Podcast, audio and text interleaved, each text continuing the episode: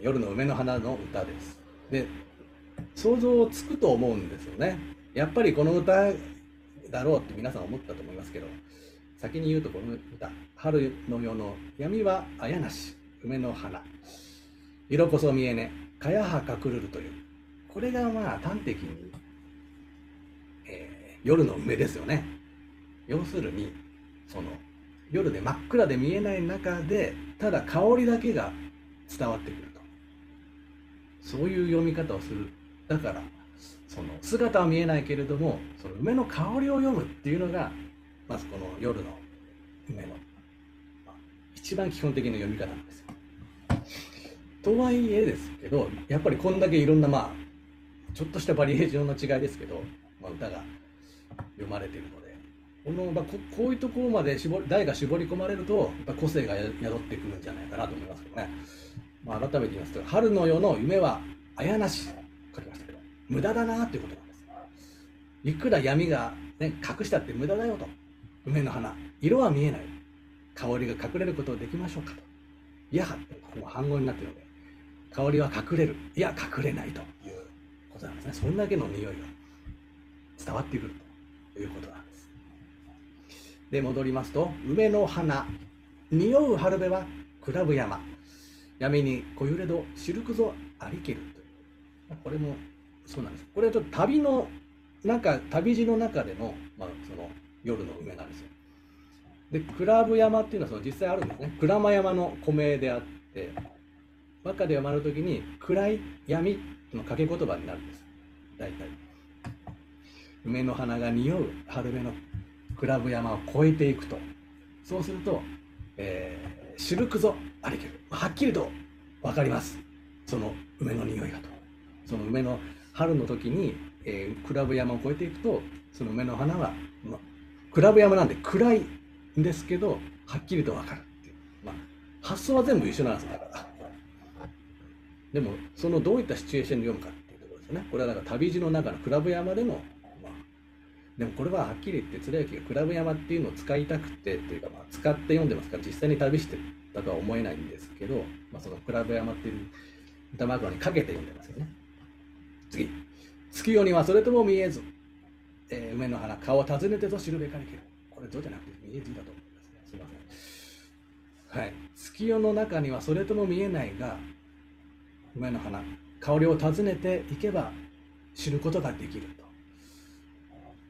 ちょっとでも、これ、多分三つ根は意識してないのかもしれないんですけど、まあ、夜の中では、ね、暗いから闇の中なんで見えないが、その香りを訪ねていくと、梅の花だってわかるっていうことですけど、実は月っていうのが出てくると、その月の中でちょっとこう、見えてくる梅っていうのもあるんですね。時代がちょっと変わってくる。これ、まあ、これもそうですかね。我が宿の梅の初花、昼は雪、夜は月とも見えまがうかな。いかがでしょう？はい。これも見立てですよね。我が宿の梅の初花と、まあ、初めて咲いた梅の、咲いた梅の花と。よえ昼はその梅の花の白さが、えー、雪に見えると。昼は雪。で、その、これも、ちょっとまたオーバーなという感じですけど夜は月とも見え間違えちゃうな。歌なんですね。これはだから面白いことで匂いは読んでないんですよ。夜の、まあでも昼って入ってるから、まあ半々ですけどね。これ完全にこの夜の梅と言ってしまっていいのかあれですが、まあ、こういう、その昼のよ雪っていうのは取ったとしてもいいかもしれませんね。だから、そのよ、春の夜の梅。の花は月でも見えがま見えまがうかななんてちょっと無理ある気もしますが、春の夜の闇西あれば匂い来る。梅より他の花なかりけり。あこれシンプルな歌ですね。春の夜の闇であればと匂ってくる梅のその梅より他の花はないんだなというような感じでしょうか。もう梅、まあ、そんなに春の花ってね、あとは桜とか晩秋の晩秋の頃になっちゃうとまたちょっと山吹とかありますけど。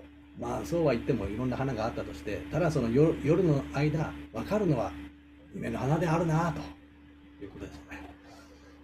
梅の顔弱の嵐の吹きためて薪の板戸のあくる待ちける。これいいいいいい歌だと思うんですよこれはやっぱり発想ですよ。梅の香りを弱の嵐が吹きとどめていると。わーっと。いろんなところ集めてきたこの匂いを吹きとどめてるんです嵐が。でその薪の板戸が朝になって開けてくるのを待っている要するにその朝になって開き戸薪板戸を開けると溜めていた匂いがブワーッとくるっていう。その開けてくれるのを待っているっていうんですよ匂いが。吹き溜めて。梅の香り。がすごい発想じゃないですかこれはもうこの人の個性というか手柄ですよね。これはいい歌読んだと梅の花かばかり匂う春の夜の闇は風こそ嬉しかりけちょっとこれなんか幼稚な感じでね。こんだけ匂うと。で梅の花はその梅のあの闇の中で香りを運んでくる風がいいんだよな。風があるから分かって分かるなとか。まあそういうことって感じでしょうけど。まあまあ。匂いもて若葉ぞ若ん。梅の花。それとも見えぬ春のような月。ね、匂いを持って見分けようと思えば見分けられるぞと。梅の花、はい、ただそれでも見えない。春の夜の月であると、まあ、だから月夜であっても梅の花は見えないっていう設定ですよね。こう見ると。ここにもありますし、まあ、月夜にはってこの歌もそうだな。そういうふうに読むのがもしかしたら伝統的に読み方かもしれませんね。梅がかに驚かれつつ春の夜の闇こそ人は悪がらしけれ。梅の葉にはっと気づきつつ春の夜の闇こそ人は、えー、悪がらすというのは落ち着きを失わせると、まあ、ある意味馬鹿的な風景ですよね。梅の香りがああ匂ってきたってことでもうその人はそこからもう動揺しちゃうわけなんですね。悪がらしく落ち着きが失わせると。そわそわしちゃうと。梅が咲いたぞっていうのをその春の夜の匂い香りで知ると。まあ、なかなかうまいかも。みずみしく。さよを吹けて風や吹くらん。春の蚊の匂い心地の空にするからと。これもいい歌だと思いますよ。夜が更けて、これだから、匂いがある、その風が吹いてきて、匂って、あ、梅があるんだっていうことじゃなくて、実はこれは風が吹いているなって逆の発想。なぜかというと、梅の顔の匂いがしてきたから、あ、今風が吹いているんだってちょっとのひねりがありますねこの。春の夜は軒場の梅を盛る月の光も香る心地こそすれ。いかがですかこれ。春の夜の軒場の上が梅からこうね光が漏れてくると。その光もさえも梅の香りがここ香っているような心地がすると。春勢の歌ですよこれ。いいじゃないですかこれ。かっこよくないですか。ちょっとね作ったような情景ではあるんですけど。でもいい歌ですよね。光も香るなんてこんな発想があるんだって新鮮な感じがします。はい。梅画家も身にしむ頃は昔にて人こそ知らね春のような月。はい。実はちょっとこの辺から経路が変わってくるんですよ、はい、ねちょっともうちょっと行きましょう。白ラメや霞の空を眺めつつ春も匂わぬ花も匂わぬ春の嘆くと、はいえー、これはちょっとすみませんね。これは、えー、今までの系統でもいいんですけど知っていますかと。霞の空を眺めていてまだだからこれ匂っていない梅なんですよこれは。これは実は言葉がきがあって梅だってわかるからこの花は梅なんですけどまあ匂いを読む時点で梅だとはわかると思うんですがこういうこともあるんですね。みんなこう匂ってくる前提でしたけど匂わないまだ匂ってこないっていうところに対して嘆くっていう、まあ、ちょっと不満を言うみたいなニュアンスで読むっていうのが一つ。大空は梅の匂いにかすみつつ、えー、曇りも果てぬ春のような月来ました。こういうのが新古今的なんですよ。これをねかっこいいんですよ。本当に僕すごくいいなと思うんですけど読めないんですよこういうふうに。で、えー、新古今、うん。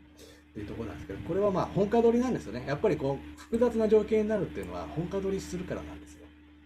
だから新古今は一つその本家取りを対応しているっていうところもありますよね。だから本家がこれなんです。照りもせず曇りも果てぬ春の夜のおぼろ月夜に宿物ぞなき。まあ、有名な歌ですよね。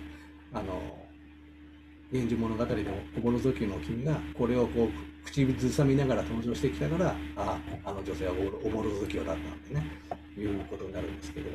それの本家取りで大空は梅の匂いにかすみつつ。この辺がもう幻想的ですよね。空が梅の匂いにかすんでるっていうんですよ。で曇りも果てないと。ここはまあ本家春のような月である。かっこいいけど何言ってんだかわかんない。でもこれはある意味こうあの鑑賞する人に対して投げかけているんですよね。あのどういうふうに感じるか。とそれであいいなと思って言葉になんかしびれちゃってね定価をこれで徴用するようになると。でこれです。梅の花匂いを移す袖の上に軒もる月の影と争う。しましたよ。でさっき僕が言ったのはそのこれですよね。梅がかを身にしむ頃はとか。これだから恋の匂いがしてる春の夜の梅なんですよ。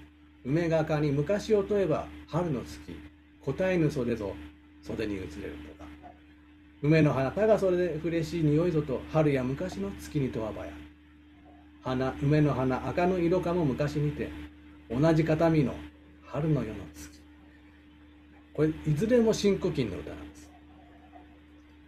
で一気に難易度が増しますよね。何を言ってるんだと。なんとなくわかるけどちょっと見てみましょう。梅の花が匂いを移す袖の上なんですよ。なんで？で袖の上に軒もる月、月の影がその自分の袖に映ってるんですね。だからこれは和歌的に言うと涙で濡れた袖だから月が映るっていう発想ですけどその袖にえー、匂いを移すだから梅の匂いと月明かりがこの袖の上で争っている。どちらが美しいかとか。なんじゃこりゃっていう。でもそういう歌なんですね。梅の香りに昔を問えばどういうことですか？擬人化されてますよね。梅の香りが。梅の香りに昔を聞く。でもその春の月に、えー、春の問うと春の月と。いきなりここから春の月になって答えぬ影が袖に映ってる。何にも答えてくれない。月が袖に映ってる。梅の花たがそれ、えー、フレッシュ匂いだと。これも昔の月に問うと。で同じ形見。やっぱりこれ全て恋の匂いがしてるわけ。昔のそのまあ女性なら女性に対する今どうしてるだろうってう問いかけをして何も答えてくれないっていう風景。で実はなんですけどこういうふうに読まれるにやっぱ本家取りのがあるんですよ。っていうのがこれなんですよ皆さん。先ほどの春の歌は全部これを下敷きにしてるんですよ。月やあらぬ春や昔の春なら我が身一つは元でしてて。でこの歌よりももっと直接的に分かるのがこの言葉書きの前段のこの物語なんですよ見てください。またの年の正月に梅の花盛りにほら梅の花盛りの時に小僧をこいて生きて立ちみいてみ見れど小僧に似るべくもあらずと。でうちなきてあばらやなる板敷きに月の傾くまで伏せりそのボロ屋で月が傾いていくまで防いで伏せて泣いていたわけなんですね。この昔男は一人で。どうしていないんだって。だから袖にも濡れるし月も映ってくるし梅もあるっていう。この風景のもとにこの新古今の春の夜の梅っていうのを読んでるんですよ。とすると納得感もまあ出てきますよね。匂いを移す。だからこの梅の花の匂いっていうのはそのいなくなった女の子とを暗に言ってるんですよ。ここでは。そんなことを言葉書きとか書かないですよ。この歌から推測するしかないんですけど。でも絶対そうなんですよこれは、はい、その匂いを移す袖によって昔の女の匂いが袖に移っていてそこに何も言ってくれない月が映ってるっていうそういったことなんですよね、はい、で梅の香りに昔を問えばあなたはどこ行ったんですかと。でまあ同じですよね。答えない月が袖に映っているっていう。そう考えるとすげえ歌だなってやっぱもう思いますよね。すごいな定価家高、まあ、春税教の娘もそうですけど。ということでですよ皆さん。まあこれが「春の夜の梅」という歌であの直線集に読まれているものをピックアップしてみたんですけど新古今の歌ははっきり言って参考にならないと僕は思いますが皆さんまあやっぱり新古今を見たいっていう人も挑戦していてもいいと思いますけどこういう風景になっちゃうんですね。やはりこの本歌をでいかに、えー、使うかということですね。ただ本当中途半端に使うとちょっとなんか分かりますよね。チチ陳腐な感じになっちゃうのでこれは難しいと思うんですよ。やっぱりこれだけの手だれの歌人だからこういう形にね読み上げてますけど。なかなかそうはいかないと。この「春の夜の月」っていう、まあ、フレーズだけあって中身がないみたいな形になりかねないとしたらやっぱりこういったその、えー、色こそ見えねかやかくるる的なその闇の中でも匂いで分かるんですよっていう。こういう歌の方がオーソドックスですね、まあ、それこそやっぱりえー、古今ぶりな呼びぶりですよ。でさっきも最初言いましたけどこの二条流っていうのはその古今集を重んじ古今ぶりなんですけど伝統音楽平明なんですよ。もう分かりやすいっていうのがまず第一なんですよね。古今新古今みたいな難解の歌はかっこいいんですがそうそう読めるもんじゃないということなんです。ということで、えー、夜の梅の花皆さん挑戦してみてください。